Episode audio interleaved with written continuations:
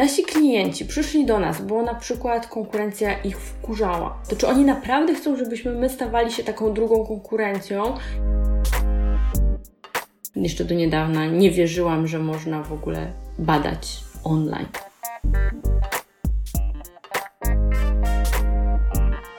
Cześć, witajcie. Nazywam się Szymon Trzepla i wraz z Krzyśkiem Miotkiem prowadzimy podcast UX po godzinach. W UX po godzinach rozmawiamy z ekspertami branży User Experience, a każdy sezon dedykujemy innemu zagadnieniu. Dzisiaj dalej kontynuujemy sezon pierwszy, w którym poznajemy proces projektowy, jednak z powodów oczywistych skupiamy się nieco mocniej na metodach zdalnych. Tym razem zostaniemy wprowadzeni w tajniki analityki, a naszym przewodnikiem będzie Paulina Walkowiak, czyli CEO aplikacji CUX, służącej do analizy zachowań i doświadczeń użytkowników. Ponadto Paulina to autorka warsztatów z analityki produktowej pod nazwą Data Driven Design, mówczyni TEDx czy laureatka w raporcie Strong Women in IT 2019.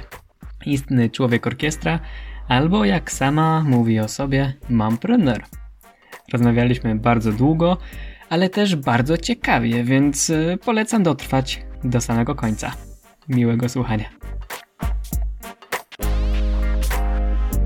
No to cześć Paulina. Cześć Szymon. Y, na początek pytanie takie rozgrzewkowe. Jaką ciekawą książkę ostatnio przeczytałaś i co z niej wyniosłaś? Mm, ostatnio to przeczytałam cztery części Pucia i jakbym miała polecić, to najbardziej polecę chyba Pucio na wakacjach. Tam najwięcej się dzieje. A tak serio, e, oprócz. Jaki, jaki morał? Jaki morał z Pucia? Morał jest taki, że mama Pucia ma nieme dialogi, które są już w internecie opisywane w, na Facebooku. I to, co mama Pucia skrycie myśli, wszyscy wiemy i mamy to też w głowach. Wszyscy mam na myśli rodzice małych dzieci. Mm. tak, więc jestem na etapie czytania Pucia w kółko i w kółko i w kółko.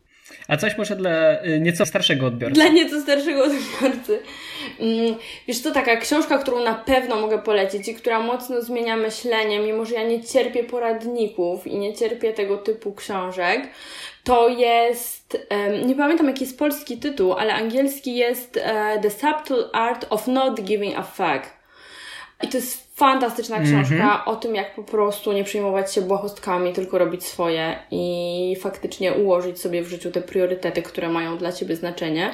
I w momencie, kiedy jesteś mamą, przedsiębiorcą, realizujesz się jeszcze właśnie w swoim zawodzie i masz masę innych ról, to jest świetna rzecz, która rzeczywiście ustawia myślenie. A to faktycznie są tam jakieś takie porady czy, czy przykłady, które są takie, że faktycznie coś zmieniają? Bo Tytuł, Bardzo. Tytuł jest taki catchy, ale. Tytuł jest catchy. Może jak być dosyć oklepany, nie? Słuchaj, ja ją kupiłam mojemu mężowi właśnie dlatego, że tytuł był catchy. I tak mówię, mm, no dobra. I wiedziałam, że on ma taki mocno stresowy moment. Mówię, dobra, przeczytaj. No i on przeczytał i mówi, ty słuchaj, to ma sens. Weź przeczytaj. Ja mówię, dobra, będę poradniki czytała bez przesady. Okej, okay, spoko, dzięki. Ale miałam taki moment, że już naprawdę po prostu mm, było ciężko. Za dużo. I on mówi, weź przeczytaj, no co ci szkodzi, najwyżej się będziesz wkurzać. Albo nie przeczytasz. Mhm. I zaczęłam czytać. I mówię, kurde, no dobre, no rzeczywiście. Faktycznie jakoś tak uwalnia trochę od pewnych takich schematów myślenia, które, które czasami trochę sobie sami się właśnie w nie wtłaczamy, a są trochę bez sensu i pomaga też tak sobie ułożyć pewne rzeczy, które naprawdę mają znaczenie, które ich kompletnie nie mają. I ma bardzo, bardzo kilka takich ciekawych y, twistów, y, zaskakujących zwrotów w narracji tego autora i rzeczywiście, no fajnie, fajnie pisze. Naprawdę nie jest naciągane. Nie wiem jak tłumaczenie polskie, mm, czy jest też tak dobrze zrobione, no ale super. Super, ja bardzo, bardzo polecam. Szczególnie właśnie tak, żeby sobie. Bo są, in... są różne książki. Czytałam też taką książkę, jak mniej myśleć na przykład. To mój właśnie kochany mąż z kolei w rewanżu mi kupił.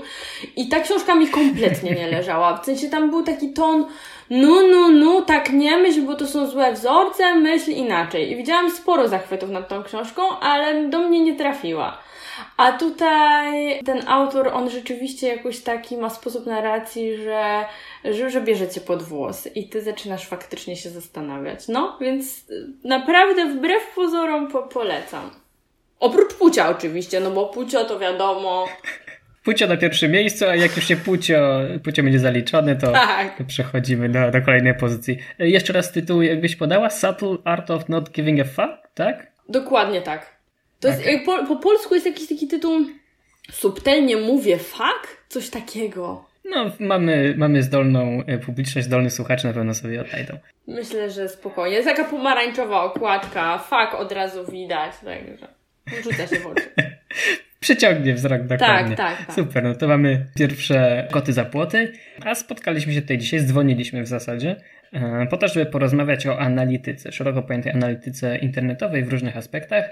I na początek e, może zdefiniujmy, tak żeby mieć pewność, że, że wszyscy mhm. się dobrze rozumiemy, czym jest ogólnie pojęta analityka internetowa. Jak to rozumieć? Słuchaj, ja jako analitykę to rozumiem gromadzenie danych o użytkownikach, o ich zachowaniach, które później w toku analizy mają służyć temu, żeby po prostu polepszyć nasz biznes, żeby pomóc nam lepiej sprzedawać, żeby pomóc nam optymalizować procesy. I to są wszelkie dane, które są zbierane i dotyczą tak naprawdę dużej ilości naszych użytkowników też.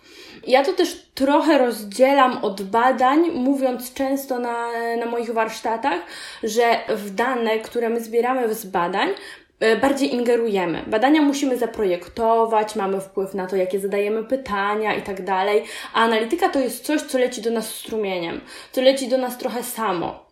My oczywiście później poddajemy to analizie, poddajemy to procesowi obróbki, nawet modelowania danych itd., tak itd. Tak Natomiast to są rzeczy, które e, jakby zbieramy w całości i później mamy możliwość wybierania sobie tego właśnie, co analizujemy, bez zastanawiania się już na etapie przed tym, kiedy zaczniemy zbierać te dane, co my chcemy tak naprawdę uzyskać. Tylko dopiero jak mamy ogół danych, to my wtedy z analityki decydujemy, jakie wskaźniki są ważne z punktu widzenia na przykład naszego biznesu. Chodzi o to, że jeżeli robimy jakieś badanie, to ono musi być dobrze zaprojektowane. I my musimy być do niego przygotowani. I jakby jak zrobimy to badanie, to później już nie mamy możliwości często wrócenia i odtworzenia tego badania, zrobienia go jeszcze raz. Tylko jakby te dane, które sobie zaprojektowaliśmy, że zostaną zebrane, zostały zebrane. Koniec. Natomiast w analityce chodzi o to, żeby mieć taki wachlarz tych danych, że później, często retroaktywnie, mamy możliwość y, przeanalizowania tych danych, które nas akurat w danym momencie interesują. I to jest ta zasadnicza różnica moim zdaniem. I często analitykę utożsamia się z czysto ilościówką, z liczbami, metrykami, wykresami. Jak najbardziej to jest jakby taki core, to nam daje tą informację kto, ile i, i kiedy. Ale Analityka to nie jest, są tylko liczby, moim zdaniem, i w obecnych czasach, i w ogóle jak przenosimy się do digital, to musimy też patrzeć na tą analizę jakościową i na te dane jakościowe. I one tak samo mogą być zbierane właśnie poza nami, tak samo mogą być analizowane retroaktywnie, i tak samo mogą e, nam się przyczynić po prostu do takiego przedłużenia tej analizy i odpowiedzenia sobie na pytanie dlaczego. Do tego jeszcze na pewno wrócimy, bo na, na e, pewno. mam takie tak, tak, mam tutaj całą serię pytań o to, jak, jak rozumieć te dane jakościowe z analityki. Do tego jeszcze wrócimy, ale mm, jeszcze na początek, trzymając się tego wstępu, myślę, że każdy miał czy, czy słyszał o takim narzędziu jak Google Analytics, mhm. e, może miał z nim do, do czynienia i to jest takie bardzo podstawowe, darmowe, jest szeroko wykorzystywane e, właśnie do zbierania mhm. analityki. Jakie takie podstawowe informacje może taki Google Analytics dostarczyć, jak ktoś by chciał zacząć e, z tej analityki korzystać? No, z doświadczenia wiem, że jak się z Analyticsem zaczyna, to się sprawdza, ilu użytkowników przyszło i czemu tak mało, i cieszy się i otwiera szampana, jak jest ich trochę więcej, i najlepiej, żeby współczynnik odrzuceń był jak najniższy. No i zazwyczaj po tym momencie już jesteśmy tak szczęśliwi, jak tych użytkowników jest na przykład więcej niż sobie założyliśmy, że analityka się kończy. Ja oczywiście tutaj trochę mówię to na, na wyrost, ale fakt jest taki, że przede wszystkim sprawdzamy, ile osób do nas przychodzi, kto do nas przychodzi, skąd do nas przychodzi. W drugiej kolejności sprawdzamy, jak ci użytkownicy się poruszają po naszej stronie, jakie strony odwiedzają, jakich nie, ile czasu spędzają. Natomiast to wszystko, co nam daje Analytics, to trzeba pamiętać, że to są właśnie dane, które są dostępne za darmo, które nie są za darmo. Wiesz, no za darmo, nie za darmo. Właśnie tak to jest z tymi darmowymi narzędziami, mm -hmm. że one są za darmo, ale te nasze dane no właśnie, są w tym narzędziu. No więc jakby przede wszystkim jesteśmy w stanie się dowiedzieć, kto, jak wiele osób odwiedza naszą stronę, skąd przychodzi i jak mniej więcej się po niej porusza taki szkielet. Dostajemy sporo liczb, dostajemy sporo wskaźników, które nam pokazują i dają taki rys całej grupy odbiorców, z którą się spotykamy.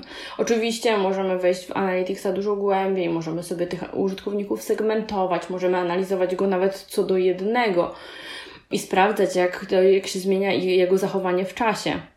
Natomiast biorąc pod uwagę ten taki, to takie podstawowe wykorzystanie, to jeżeli chcemy zacząć, to właśnie powinniśmy sprawdzić przede wszystkim, jaki mamy biznes i o co nam właściwie w tym biznesie chodzi, i sprawdzać metryki, które są do tego dostosowane. Bo to nie jest tak, że jeżeli jest przyjęte, że no, współczynnik odrzuceń to powinien być najniższy, to dla każdego biznesu to będzie mm, dokładnie to samo znaczyło, albo w każdej sytuacji najniższy współczynnik odrzuceń to będzie super. Bo powiem Ci tak, że mieliśmy na przykład, mam przykład takiego projektu, który kiedyś dawno temu robiłam na studiach, który zawsze też na warsztatach przytaczam jako kopalnię przykładów, jak nie robić e, serwisów, ale tam była taka sytuacja, że ja, kiedy jeszcze w ogóle nie wiedziałam, z czym się analitykę je, to było no, z 10 lat temu pewnie, Miałam takie właśnie jakieś tam informacje, e, które zdobyłam z internetu, że o, warto sprawdzać ten współczynnik odrzuceń, on powinien być bardzo niski. No a w tym narzędziu no, nie chciało być inaczej, ten współczynnik odrzuceń był jakiś kolosalnie wysoki. No i my się zastanawialiśmy, co my tam źle robimy? Dlaczego ten współczynnik odrzuceń jest taki wysoki?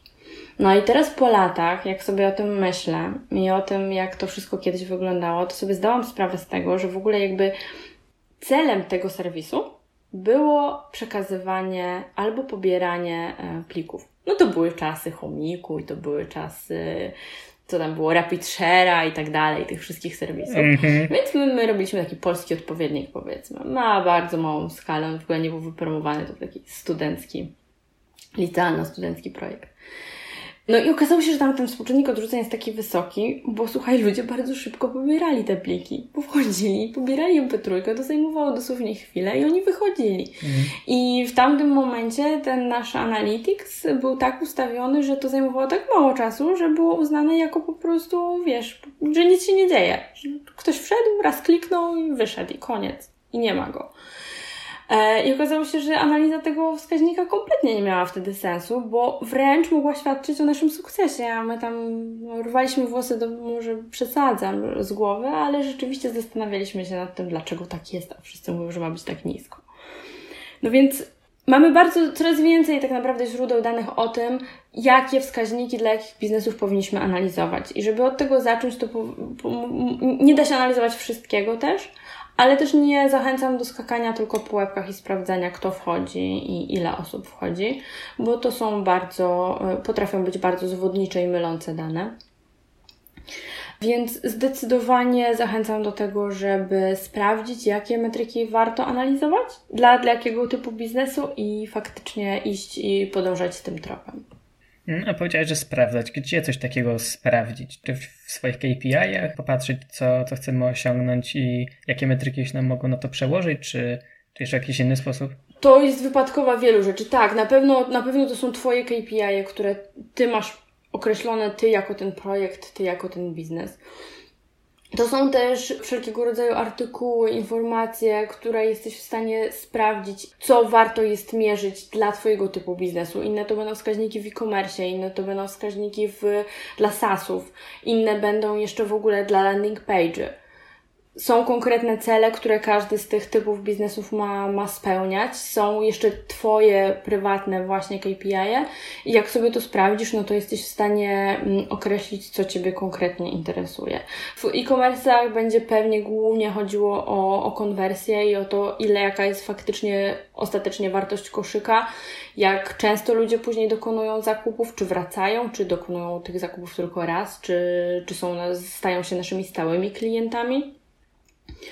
W SaaSach to będzie na przykład zaangażowanie Twoich użytkowników, jak często oni do Ciebie wracają, jak długo korzystają z Twojej aplikacji, czy mają potencjał na to, żeby im coś dosprzedać, upgrade'ować konto, to są chyba te takie, takie podstawowe rzeczy. W landing page'ach chodzi o jakby spełnienie konkretnego celu, czyli wejście i po prostu przekonwertowanie na ten cel, który mamy, czyli nie wiem, zapisanie się na jakieś szkolenie, sprzedanie konkretnego produktu, do, dodanie się do bazy mailowej i tak dalej, i tak. Jasne. Nie?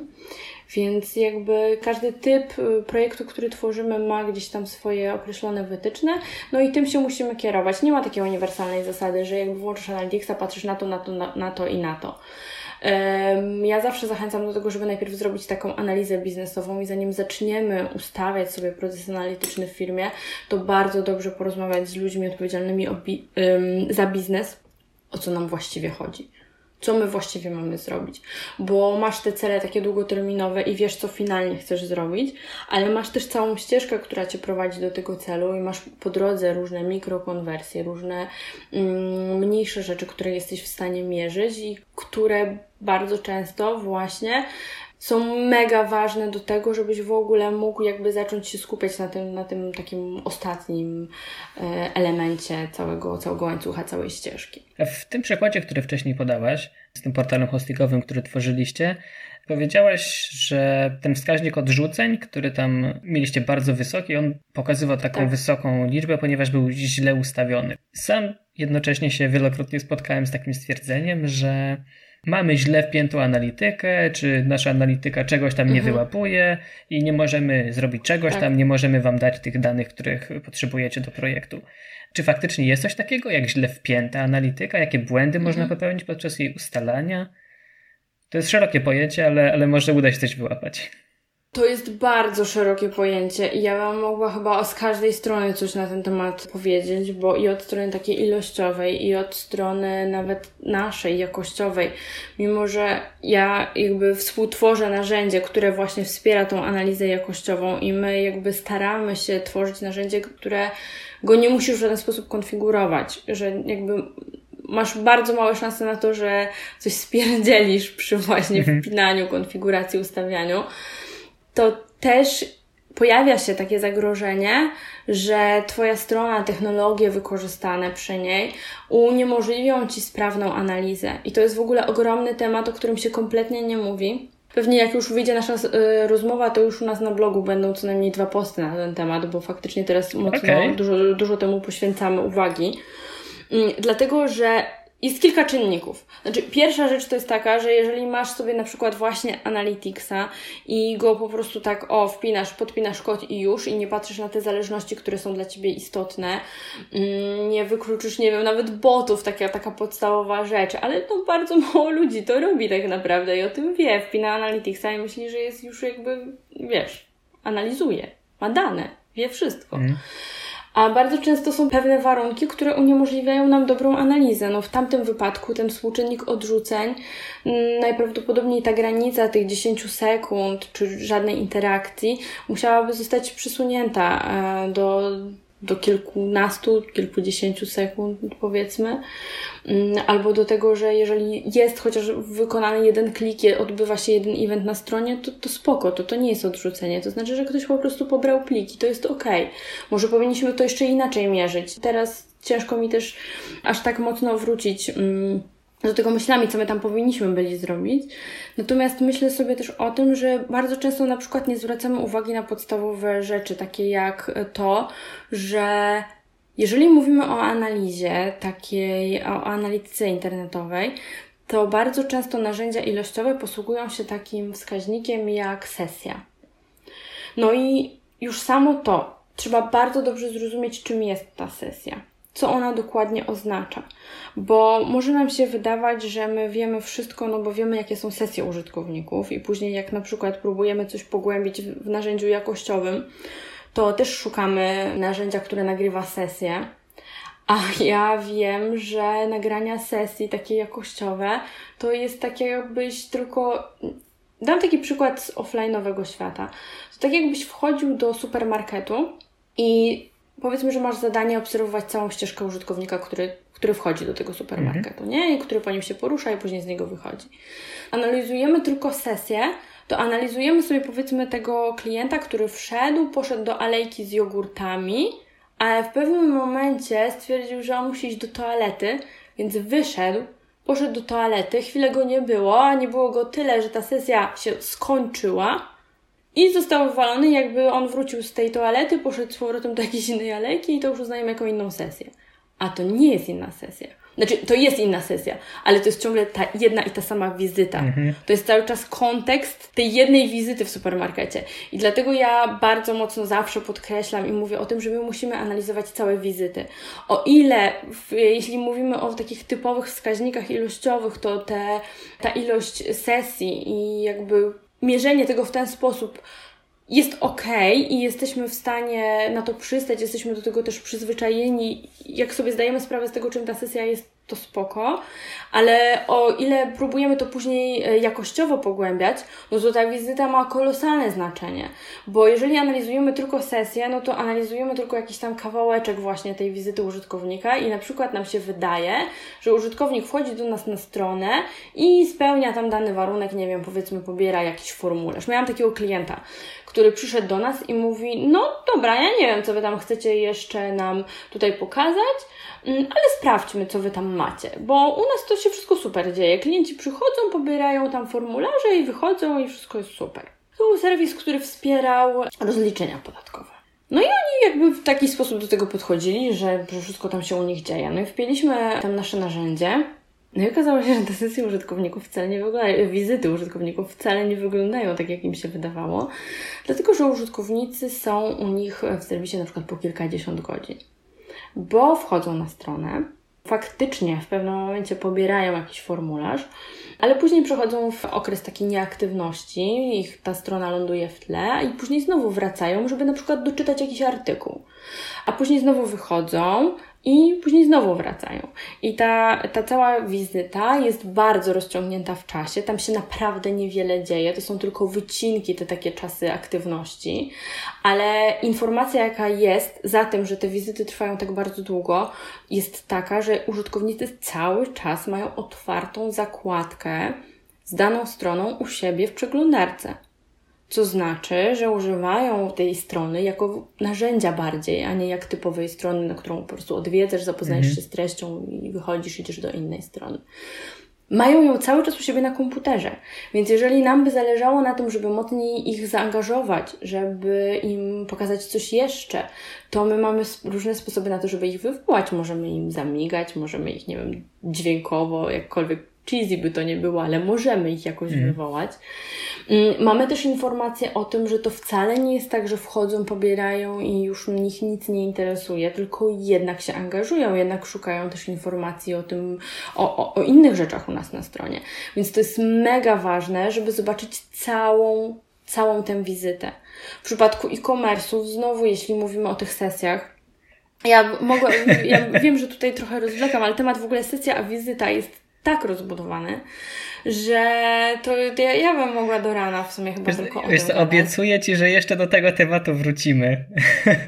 Dobrze. Obiecuję, że do tego jeszcze wrócimy, ale trzymając się jeszcze tych takich podstaw i Wiele tutaj powiedzieliśmy już o tych wszystkich metrykach i, i jakie możliwości ma Analytics i generalnie analityka, ale tak. co z tego jest dla UX-owców potrzebne? Znamy analitykę głównie od tej strony marketingowej, od strony sprzedaży. A jakie metryki mogą się przydać UX-owcom i co dzięki nim możemy się dowiedzieć? W którym momencie je wykorzystać? Z UX-owcami, z tego co ja się zdążyłam zorientować przez te trzy lata na rynku, to jest tak, że oni bardzo często pracują nad wdrażaniem nowych modułów, nowych rozwiązań, nowych produktów. I na tym etapie, kiedy pracujesz na makietach, kiedy nie masz jeszcze gotowego produktu, kiedy nie ulepszasz tego, co już jest, to ja zawsze totalnie rekomenduję badania, bo jednak nie masz właśnie dużej grupy odbiorców, bo nie masz tej strony, mm-hmm. w którą możesz wpiąć analitykę. Więc tutaj jakby totalnie badania i to jest y, moim zdaniem niezastąpione narzędzie. Sama się z badań wywodzę i jeszcze do niedawna nie wierzyłam, że można w ogóle badać online. Dzisiaj byłoby mi się ciężko odnaleźć, gdybym to była ja sprzed kilku lat, pewnie.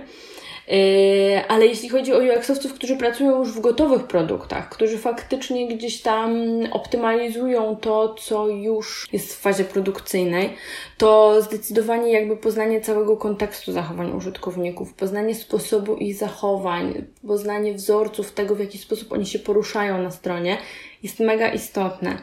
A w dzisiejszym świecie mamy nawet możliwość, i ja sobie z tego hmm, chyba jak nikt zdaję sprawę, że jak przeanalizujesz ileś nagrań użytkowników, jak przeanalizujesz ileś ich zachowań, to bardzo mocno wysuwają się na pierwszy plan wzorce, które nawet pozwalają rozpoznać doświadczenia użytkowników, a tutaj mam przede wszystkim na myśli ich frustrację.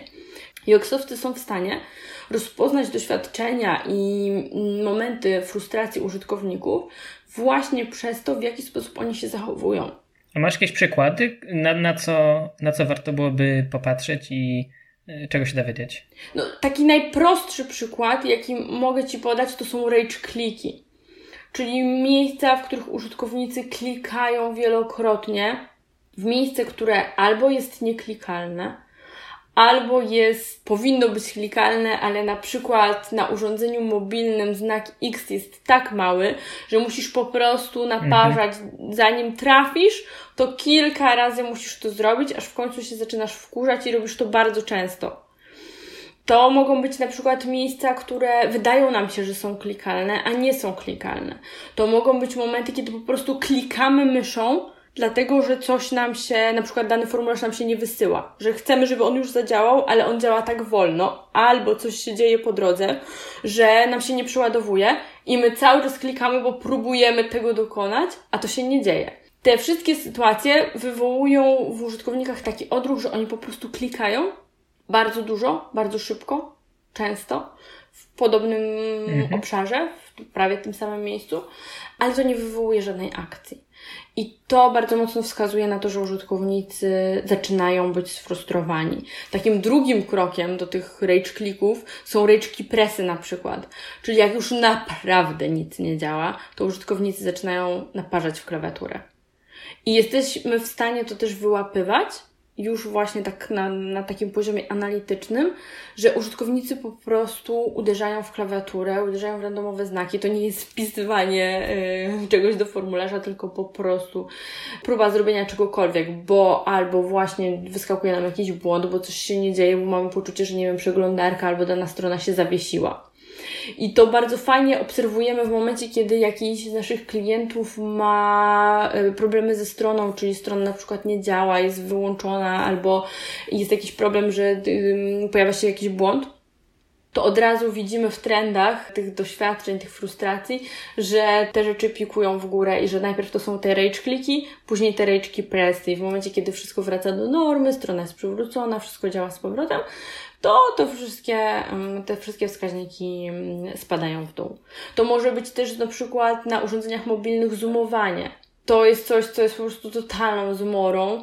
I mimo, że od 10 myślę lat mamy rok mobile mhm. E, szeroko ogłaszany, to dalej są takie miejsca, w których po prostu, żeby zamknąć pop-up o tym, żeby się zapisać do newslettera, musimy kliknąć w tego Xa i to nie jest taka prosta sprawa, albo żeby się zalogować do jakiegoś serwisu, musimy sobie przybliżyć okno, żeby w ogóle trafić i móc wpisać mm, swój login i hasło tak, chociażby, nie? Więc to też są miejsca, które nas na pewno frustrują i które powodują, że musimy wykonać jakąś akcję, która nie powinna mieć miejsca. Więc dla UX-owców badanie doświadczeń jest fantastyczną rzeczą.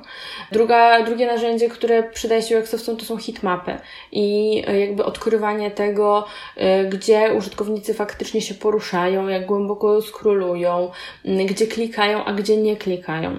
Hitmapy to jest w ogóle kolejny temat rzeka Dlatego, że e, takie hitmapy, które my e, bardzo często mamy w głowie, to są takie hitmapy, które super wyglądają, które mają mm. kliknięcia dokładnie tam, gdzie powinno być i najczęściej się umieszcza w raportach dla prezesa, bo prezes wtedy klaszcze i jest szczęśliwy. I naprawdę często się tak spotykam, jak pytam klientów, no ale po co wam właściwie te hitmapy? No bo prezes lubi. Super. Tylko Hitmapy to jest naprawdę potężne narzędzie, które UX-owcom na przykład jest w stanie dać bardzo dużo mm. informacji na temat tego, gdzie użytkownicy do którego momentu na przykład dochodzą, gdzie klikają, gdzie jest im lepiej kliknąć. Nawet jeżeli mówimy o małych rozdzielczościach, to jesteśmy w stanie sprawdzić, która strona, wiesz, przycisku i tutaj bardziej chwyta, gdzie ten przycisk bardziej powinien być, czy jeżeli będzie bardziej na prawo, to czy dalej będzie tak spoko klikalny, gdyby był bardziej na lewo. I to są bardzo ważne rzeczy, żeby dokładnie mieć ten obraz pixel perfect. I żeby brać pod uwagę też różne stany stron, no bo w dzisiejszym świecie te strony to nie są, wiesz, takie proste strony, że sobie przechodzimy z jednego tak, URL-a tak, na tak. drugi, tam po drodze się nic nie dzieje i możemy sobie mierzyć konwersję przejścia właśnie po URL-ach, tylko każda strona jest naszpikowana masą eventów, masą rzeczy, które mogą się zadziać po drodze, masą e, różnych dynamicznych zmian, które nam się doładowują. No jeżeli sobie patrzymy na hitmapy jako taki po prostu statyczny obrazek i nie bierzemy pod uwagę tego, co jest pod, no, prosta rzecz, nawet mm, menu, które są, wiesz, które są wysuwane, jeżeli my ignorujemy to, że są te kliki gdzieś tak, które się wydają w powietrzu, a okazuje się, że one są na menu, powiedzmy, no to, to, to są bardzo ważne insighty, które jeżeli y, mamy dobre rozumienie tego narzędzia, możemy mega wykorzystać do tego, żeby projektować odpowiednie kategorie, żeby je ustawiać w odpowiednich miejscach, żeby sprawdzić, co jest dla użytkowników najważniejsze. No kolejny temat, na który ja bym mogła pewnie kolejne trzy godziny po prostu, po prostu Jasne, słychać to myślę bardzo dokładnie. Tak, no będziesz miał trochę cięcia, no trudno. No, trudno, damy radę. Y, ale wiesz, liczy się content, więc, więc ważne, że mamy dużo, dużo wiedzy dla naszych słuchaczy. Tutaj bardzo dużo, dużo pojęć, dużo metryk wprowadziłaś i teraz pytanie, czy każde narzędzie jest do tego zdolne? Myślę, że nie każde narzędzie jest do tego zdolne. Sam, kiedy już tam researchowałem sobie ten temat, się spotkałem z takim podziałem na, na te narzędzia analityczne, ale także na te właśnie session recordery, o których już wspomniałaś, które pokazują na te poszczególne sesje, co się dzieje podczas sesji.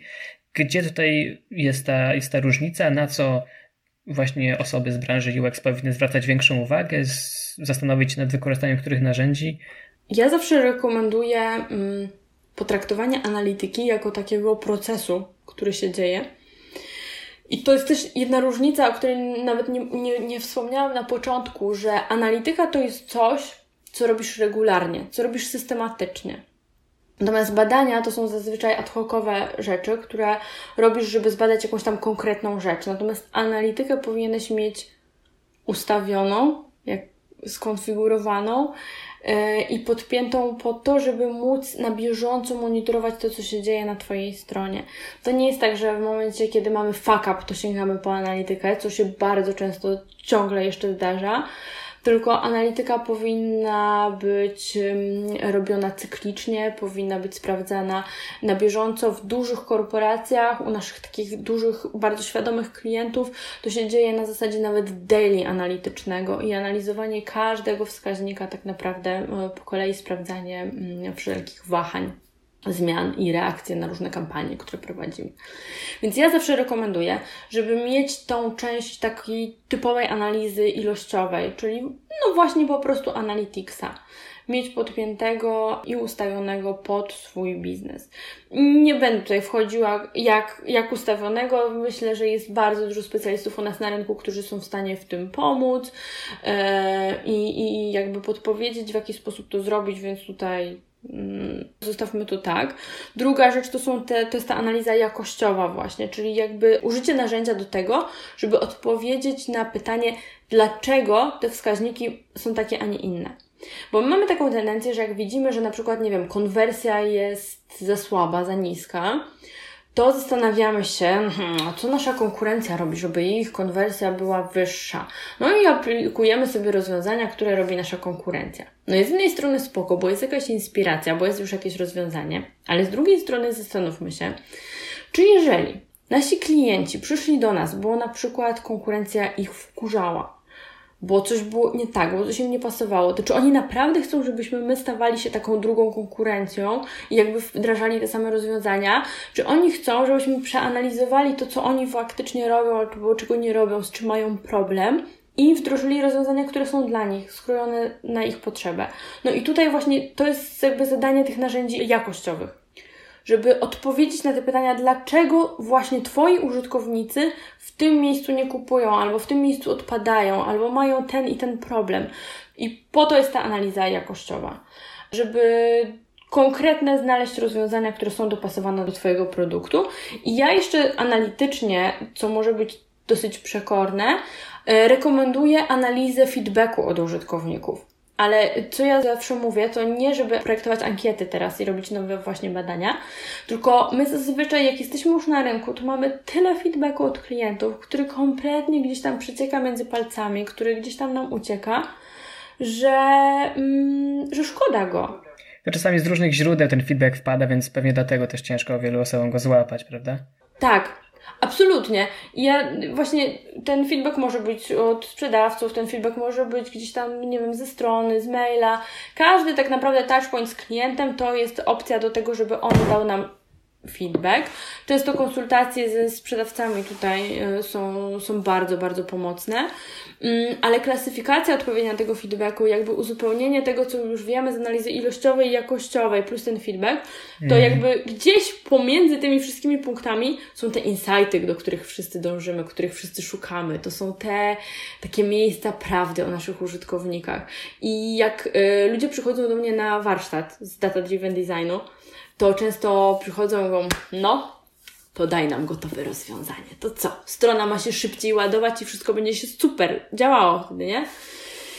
No i ja wtedy przychodzę i mówię, no muszę Was rozczarować. Z analityką to tak nie, to tak nie działa. W sensie to musi być systematyczne. To, żeby znaleźć te, tego właśnie świętego grala, czyli insight, taki naprawdę działający, który da Ci ogromną wiedzę o użytkowniku, jesteś w stanie na nim zbudować i komunikację, i stronę, i masę innych rzeczy. E, filozofię marki w ogóle.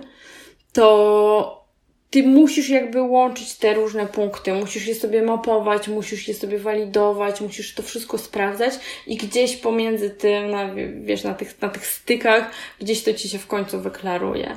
I bardzo dużo ludzi się buntuje i mówi, e, to za dużo czasu, ja nie umiem, mi się nie chce, to bez mhm. sensu, daj mi coś gotowego. A kolega mówił, że jak się strona będzie szybciej ładować, to będzie lepiej. No pewnie, że będzie lepiej, jak się będzie szybciej ładować.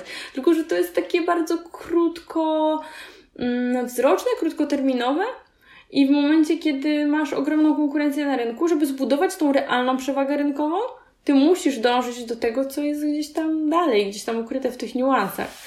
Mm, no ja zawsze mówię o tym, że jak masz dobrze wdrożoną strategię analityczną, czyli naprawdę regularnie sprawdzasz i liczby, i zachowania, i analizujesz feedback, i to wszystko gdzieś tak ci się cyklicznie dzieje, to okej, okay, trudno jest zacząć i trudno jest wygospodarować czas, ale ja też nie mówię o nawet całym dniu roboczym, tylko żebyś to poświęcał na to godzinę dziennie, powiedzmy nawet, i to już będzie coś, i po jakimś czasie to ci się zacznie klarować i to ci zacznie profitować, ale to zacznie profitować w taki sposób, no, w taki sposób zostały zbudowane największe marki, nie? W taki sposób y, został Spotify, w taki sposób został zbudowany mój najulubieńszy przykład wszechczasów, czyli Pornhub w taki sposób buduje się cały czas Facebook. No jakby nie da się tak globalnie zrobić wielkiej analizy, wielkiego badania, raz postanowić, jakby zrobić wnioski, zaprojektować produkt i już. Dobra. Tylko to jest cały czas nieustanna, systematyczna, systematyczna praca. No. A Pornhub to jest w ogóle temat, o którym moglibyśmy do rana pewnie gadać, bo ja tutaj insightów mam.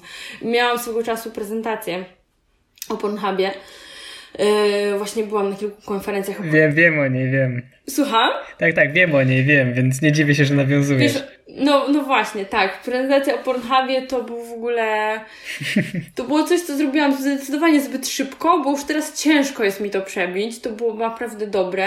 A jeszcze sobie tak mówię, kurde, no kobieta mówiąca o Pornhubie, no sporo mi wybaczą. Ale jeszcze większe byłoby, jakbym była w ciąży. I kurde sobie wykrakałam. I gadałam w tej ciąży o tym Pornhubie. na tej scenie, więc totalna perwersja, ale uwielbiam ten temat. To wiesz co, uwielbiam ten To temat. może na ten temat się umówimy jeszcze na, na jakąś dogrywkę, co? Spokojnie, bardzo chętnie. Zrobimy sobie podcast o Pornhubie, to będzie... Wiesz, jak to się będzie słuchać, jak to się będzie klikać. O Jezus Maria, już się cieszę. No ale słuchaj, Kuba Biel o y, kampaniach na Pornhubie też mógłby Ci poopowiadać, także podejrzewam, żeby się złożyło kilku gości i zrobiłbyś całkiem spoko cykl.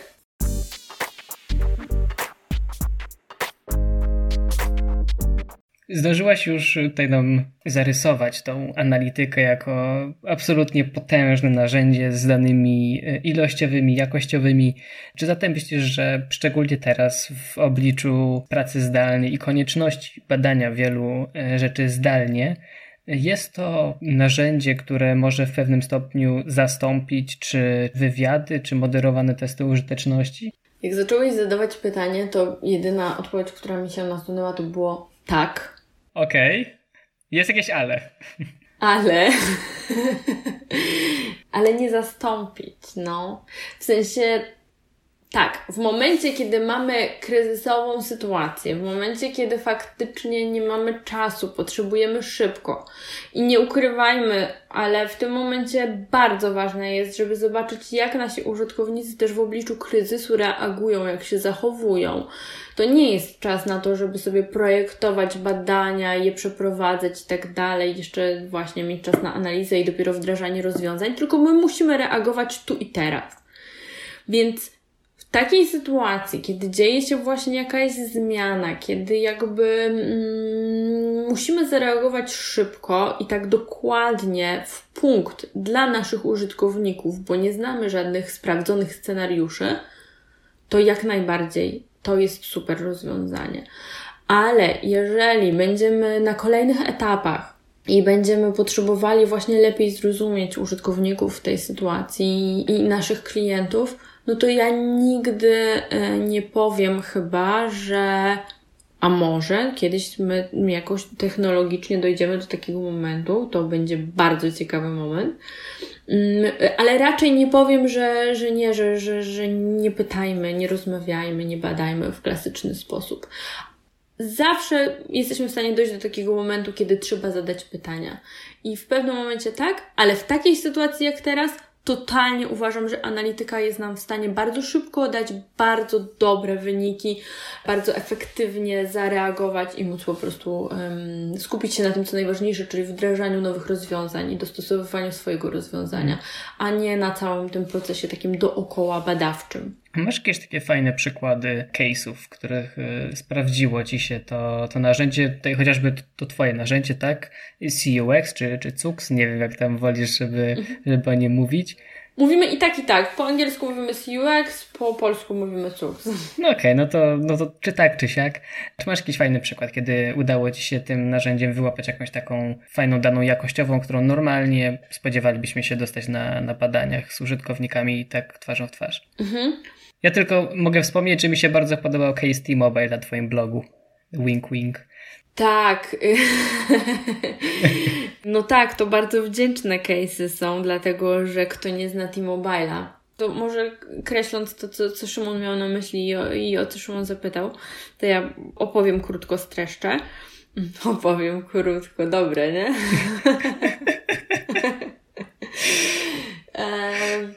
Ja już nie będę komentował, jest... po, prostu, po prostu jedziesz. Jak jesteś dużym e-commerce'em, no to oczywiście współpracujesz z wieloma afiliantami, którzy mm, Cię wspierają w kampaniach. No i akurat i T-Mobile oczywiście nie działa inaczej w tym wypadku. Mm, natomiast mieli raz taką sytuację, że rzeczywiście jedno źródło im bardzo źle perform mm, performowało, dobrze powiem? No, bardzo wiemy o co chodzi. Źle im konwertowało. Mieli słabą, słabą konwersję na jednym źródle. I oni mają takie wdrożone rozwiązanie, że mają analityczne daily w momencie, kiedy jakiś wskaźnik mocno albo odbiega w taki sposób, że trzeba się tym zainteresować od normy, to zaczynają właśnie pogłębiać. No, jakby generalnie y, pracują w taki sposób, jak ja to też zawsze rekomenduję, czyli jeżeli ilościowo coś się dzieje, masz jakieś takie czerwone światełko, no to zaczynasz sprawdzać jakościowo. co się dzieje. No i oni właśnie w wyniku takiej analizy mm, okazało się, że mieli ustawioną jakąś tam kampanię mailową, która, w której niby wszystkie parametry się zgadzały, poza tym, że bardzo źle konwertowała. I okazało się, że ona nie konwertowała, dlatego że ludzie nie byli zainteresowani ofertą, że nie byli zainteresowani tym, na co ta kampania była ustawiona, tylko dlatego, że e, jeden afiliat pomyślał sobie, he, he, he, będę mądrzejszy i otwierał tę stronę w tle, czyli bardzo mało użytkowników, praktycznie nikt nie był w stanie tej strony zobaczyć, gdzieś tam ją zamykając przeglądarkę, zamykał ze wszystkim, bo nawet nie wiedział, że ona jest otwarta. Jakby po stronie T-Mobile'a kliki się zgadzały, to za co płacili się zgadzało, strony były otwarte, wizyty miały odpowiednią długość, ale nikt nie kupował, dlatego że to się gdzieś tam działo w tle i to nie była świadoma akcja użytkownika. No to jest coś, czego nie jesteś w stanie nie jest mi znane żadne inne narzędzie, którym jesteś w stanie to wyłapać.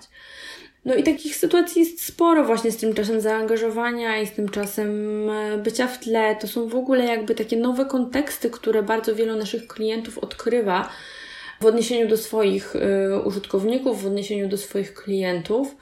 Ciekawy był też przykład. Mieliśmy mm, klienta, który miał problem na etapie w ogóle składania zamówień.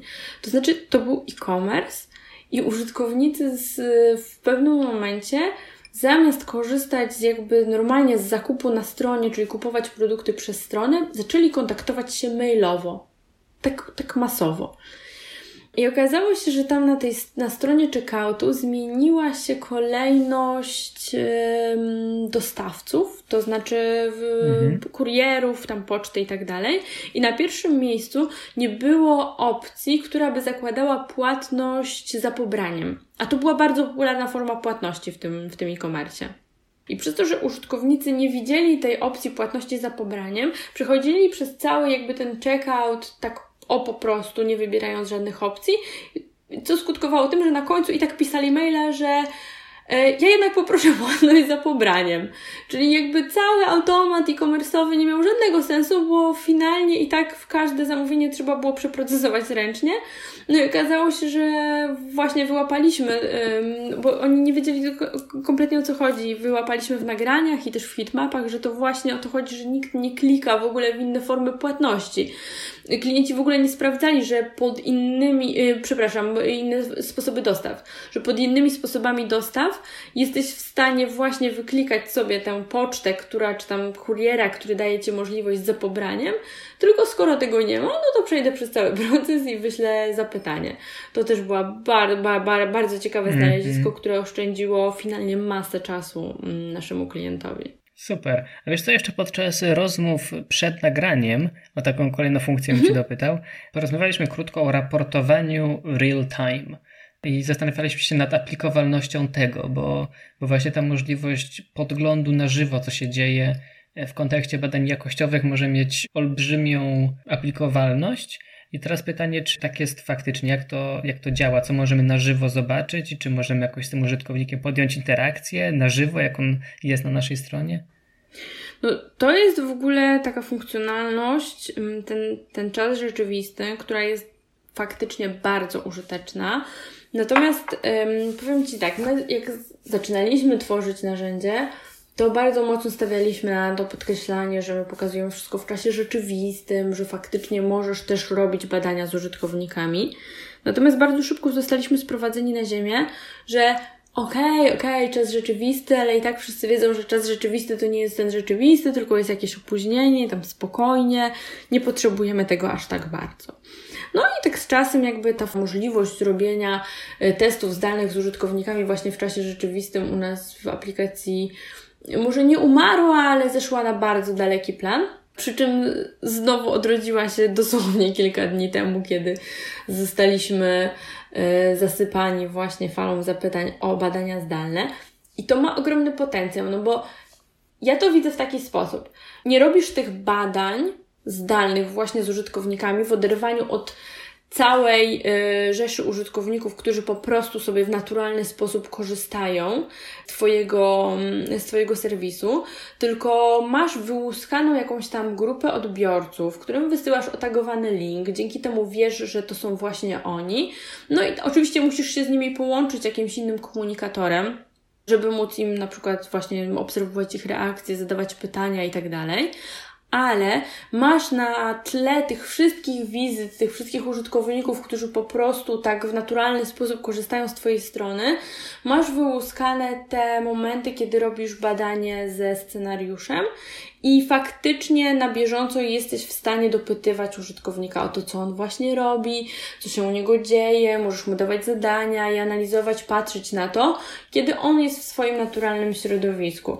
I to rzeczywiście jest moim zdaniem ogromna wartość, bardzo niedoceniana, bo często mm, to jest tak, że jeżeli robimy badania, no to one są sobie po prostu badaniami i mamy od A do Z zadanie, żeby zrobić jakieś tam konkretne badanie, a analityka to jest coś, co często jest w ogóle w oderwaniu od tych badań, co się dzieje w innym dziale w firmie i, i nie ma tego, tego połączenia. A moim zdaniem to jest ogromna wartość, żeby sobie patrzeć na te badania i patrzeć na tą ścieżkę, którą my gdzieś tam w jakiś sposób badamy, też na tle tego, jak ta ścieżka wygląda w taki sposób naturalny, niezmoderowany, w ogóle jakby niezaprojektowany, bo dzięki temu jesteśmy w stanie też zweryfikować, jak to nasze wyobrażenie tej ścieżki ma się do tego, jak faktycznie użytkownicy wykorzystują naszą stronę, nasze narzędzie. No i często wnioski są zaskakujące. No i kontekst środowiska jest olbrzymi, tak? Bo ze strony nie korzysta się koniecznie siedząc y, na komputerze mhm. przy stoliku, tak w laboratorium, tylko w tak. tramwaju, jedną ręką się gdzieś tam podpierając okno, drugą coś tam przeklikując o telefonie, więc to jest, to jest faktycznie wielka, Absolutnie. wielka moc. Absolutnie tak. Cieszę się, że, że, że tak o tym mówisz, bo tak, no absolutnie się z Tobą zgadzam. Ja też w ogóle mam taki background y, antropologiczno-etnograficzny i bardzo mocno przykładam do tego uwagę, y, czy projektując nasze narzędzie, czy zastanawiając się, analizując w ogóle zachowania użytkowników. I to jest bardzo ważne, co my robimy, w jakiej jesteśmy sytuacji, czy ktoś jest z nami, czy tego kogoś nie ma Oczywiście, robiąc klasyczne testy, jesteśmy w stanie wykryć tam 80% problemów, pewnie.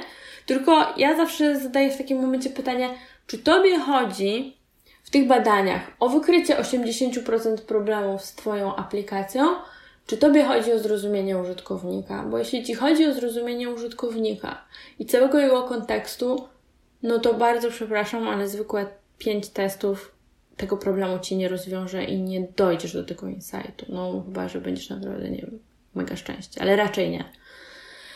To naprawdę wymaga systematycznej pracy. Zaczęliśmy powoli jakoś tak zahaczać tę analizę. Czy myślisz, że każdy może się wziąć za analizowanie takich wyników? Czy UX researcherzy mogą wziąć tą surówkę z, z jakiejś analityki i się za nią zabierać, czy tutaj lepiej to zostawić analitykom, właśnie tym, którzy gdzieś tam pracują w innym dziale i niech oni przygotują raport, a UX-owcy już z tego raportu wyciągną to, co dla nich ważne. Mm, nie, ja myślę, że każdy może. Jak najbardziej. Powiem Ci, że miałam u siebie na, na warsztatach też analityków, którzy odkrywali zupełnie nową wartość właśnie przez analizę jakościową chociażby. Mm, miałam u siebie na warsztatach też ludzi z działów marketingu, którzy byli w stanie właśnie wdrożyć bardzo proste rozwiązania do siebie. E, UX researcherzy absolutnie tak są w stanie bardzo dużo wyciągnąć z tej analityki i w ogóle nie powinni się jej bać, bo bo to nie jest takie trudne, tylko to naprawdę wymaga systematyczności. I ja z drugiej strony rozumiem te bariery, które często są po stronie mm, takich realnych projektów, no że jakby jeżeli masz zlecone badanie odtąd dotąd, no to Ciebie nie interesuje analityka, która trwa i jest za projektem i idzie i jest z nim i tak dalej, tylko Ty jesteś w jakimś tam wycinku całego procesu, i musisz sprawdzić jedną konkretną rzecz i nic więcej Cię nie interesuje. I to jest ten problem, że często te osoby, które mogłyby, które tutaj naprawdę bardzo dużo by skorzystały, są sprowadzane do takiej roli trochę zamykacza konkretnych tasków, konkretnych zadań, a nie towarzyszą projektowi przez jakiś tam dłuższy czas. I przez to, że właśnie nie ma tej osoby, która by dawała tą wartość na bieżąco, to się jej zupełnie pozbawiamy, bo, bo nie ma tej osoby, która mogłaby być odpowiedzialna. Mm, w dużych firmach to jest trochę inaczej i to się zmienia, bo my często pracujemy bezpośrednio z analitykami, którzy swoje pierwsze takie hipotezy, pierwsze mm, analizy właśnie wzbogacają o analizę jakościową i o to, żeby odpowiedzieć sobie na konkretne pytania, ale to mocno zależy od organizacji. A czy podczas tych warsztatów e, masz jakieś sposoby, jak takie osoby może nieco wystraszone, które nie rozumieją tych wszystkich wykresów, słupków, tabel, e, jakie do tego, nie wiem, przekonać, jakie pokazać w jakiś inny sposób, czy masz jakieś e, inne sposoby wizualizacji tych danych, tak żeby ludzi trochę obniżyć ten próg wejścia o, w ten sposób? Ja robię takie ćwiczenie w swoich warsztatach, które pomaga trochę myśleć jak data scientist. I to ćwiczenie polega na tym, żeby faktycznie zastanowić się nad jakąś sy sytuacją, która może być na przykład problematyczna w Twojej codziennej pracy, czyli na przykład to, że spotkania zaczynają się wiecznie za późno i ja zachęcam do tego, żeby rozrysowywać sobie ten problem w czasie, w tym, jak często występuje, żeby go pogłębiać, zadawać pytania dodatkowe i dochodzić do takiego momentu, no i co z tego? I co z tego? Tak, żeby dojść do sedna, czy ten problem faktycznie istnieje, czy on jest tak y, częsty, jak nam się wydaje, i żeby faktycznie spróbować zmienić nasze myślenie na takie myślenie typowego data scientist. Ja celowo nie mówię tego po polsku, bo wydaje mi się, że nie ma dobrego mm, tłumaczenia właśnie data scientist. Zachęcam do tego, żeby naprawdę te dane rozrysowywać, przeanalizowywać, patrzeć na nie od różnych stron, w różnych kontekstach, brać pod uwagę to wszystko, co się dzieje dookoła, aż dojdziemy do tego, co jest tak naprawdę istotą rzeczy. Na pewno nie zachęcam do patrzenia na liczbę i brania jej jako takiej, albo do odniesienia tego do średniej, bo to, co jest kluczem w ogóle do dobrej analizy, to jest zawsze odnoszenie się do tego, jaki jest trend, a nie tylko i wyłącznie do tego, jaka jest średnia. Trendy zawsze powiedzą nam więcej, dadzą nam większą możliwość też podejmowania dobrych decyzji.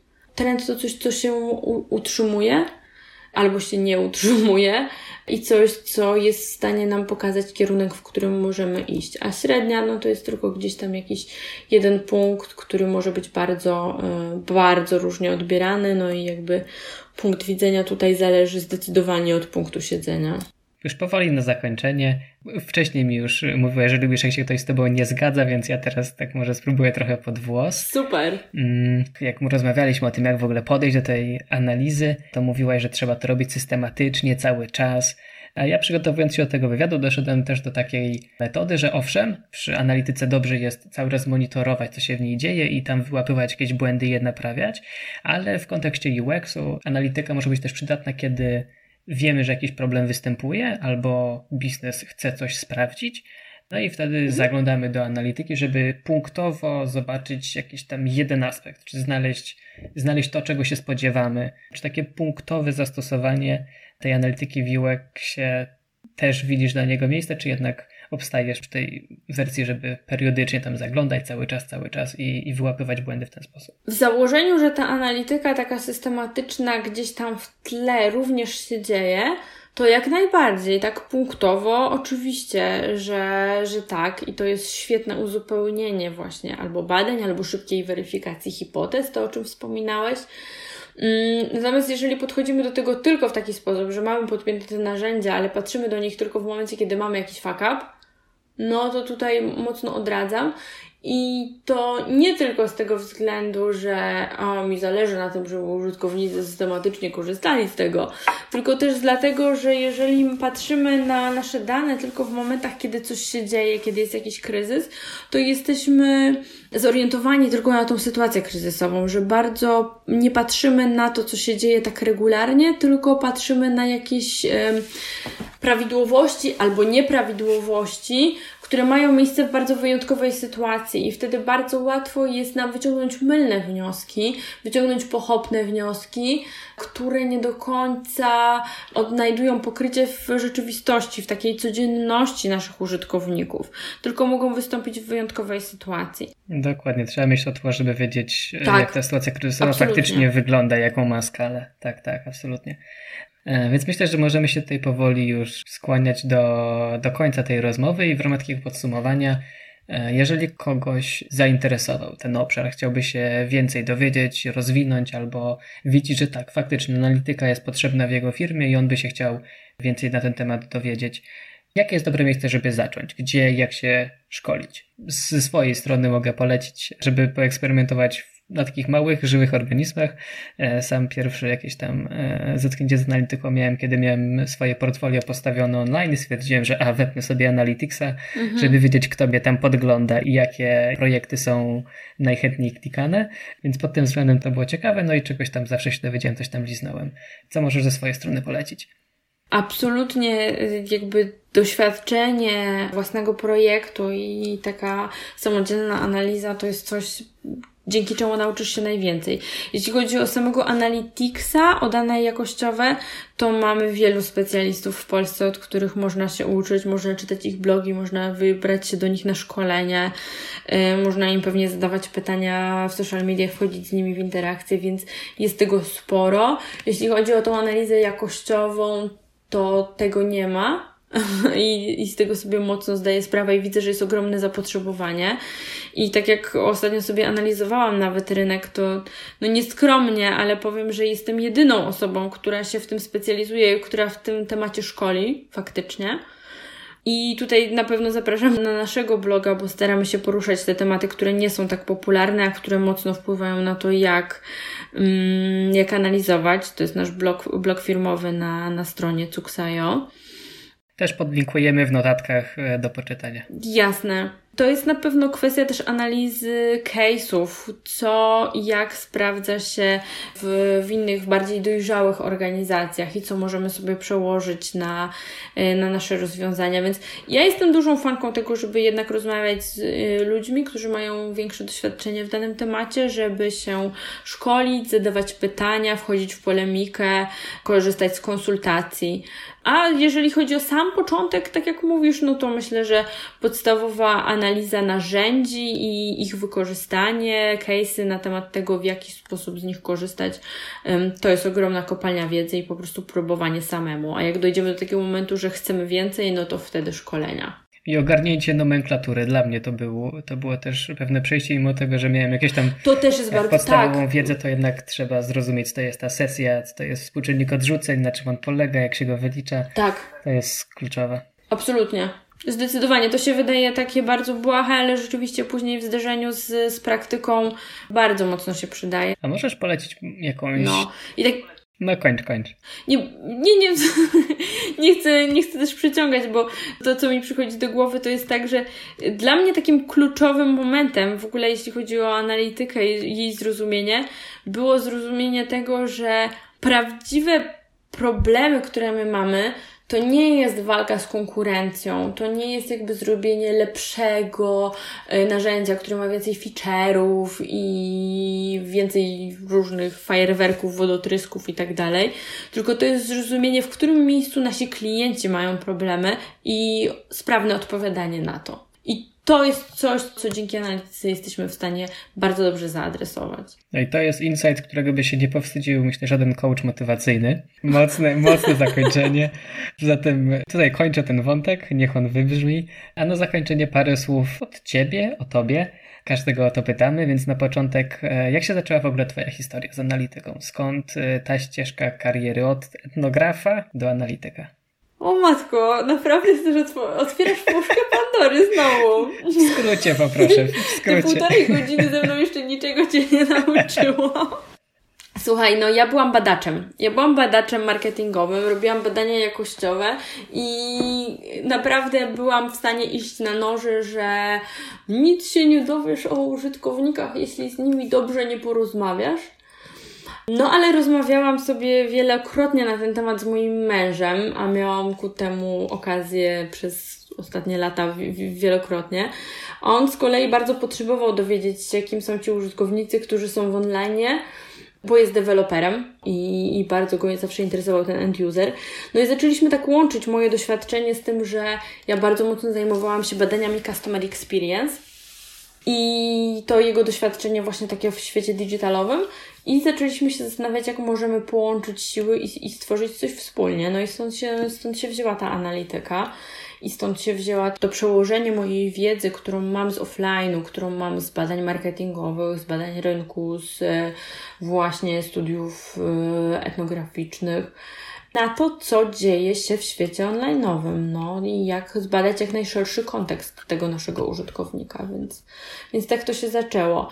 Moje doświadczenie zawodowe razem z doświadczeniem mojego męża i chęć y, założenia naszej, zrobienia wspólnego projektu, w którym każdy będzie miał swoje miejsce. No, wspólny projekt się już trochę, trochę rozrósł i, i fajnie, że rośnie dalej. Gratuluję i gratuluję też męża, programisty, który jest zainteresowany użytkownikami końcowymi. To też myślę, że taki raczej rodzynek, chociaż oby mi się mylił, oby, oby było Dziękuję. ich więcej. Rzeczywiście mąż mi się, wyjątk- mąż mi się wyjątkowo udał. Jak ktoś mnie pyta, bardzo często dostaję takie pytania, jak znaleźć dobrego CTO e, do startupu, do narzędzia, zawsze mówię, trzeba dobrze wyjść za mąż. tak. No to w takim razie ostatnie pytanie wieczoru będzie dzisiaj. Tak naprawdę jedyne, które się liczy po tej całej e, półtora godzinnej rozmowie. Mianowicie jak... No i teraz się zestresowałam. Jak tłumaczysz rodzinie lub przyjaciołom, czym się zajmujesz? Właśnie, zapomniałam, że o to zapytasz. No... No to trudno. Słuchaj, więc... Trzeba szyć. Tak, i to, je, to nie jest łatwe pytanie, ale dobrze odpowiem prosto z mostu. No, no już nie tłumaczę. Powiem Ci, że nie dalej jak To była najkrótsza temu, odpowiedź po Nie dalej jak tydzień temu dostałam od, od jednej z przyjaciółek wiadomość, że Ty mi w końcu musisz wytłumaczyć, czym wy się tak naprawdę zajmujecie. E, wiesz, to prawda jest taka, że oprócz tego, że rozwijamy narzędzie, prowadzimy też swój biznes i większość osób na tym poprzestała. Oni mają swoją firmę.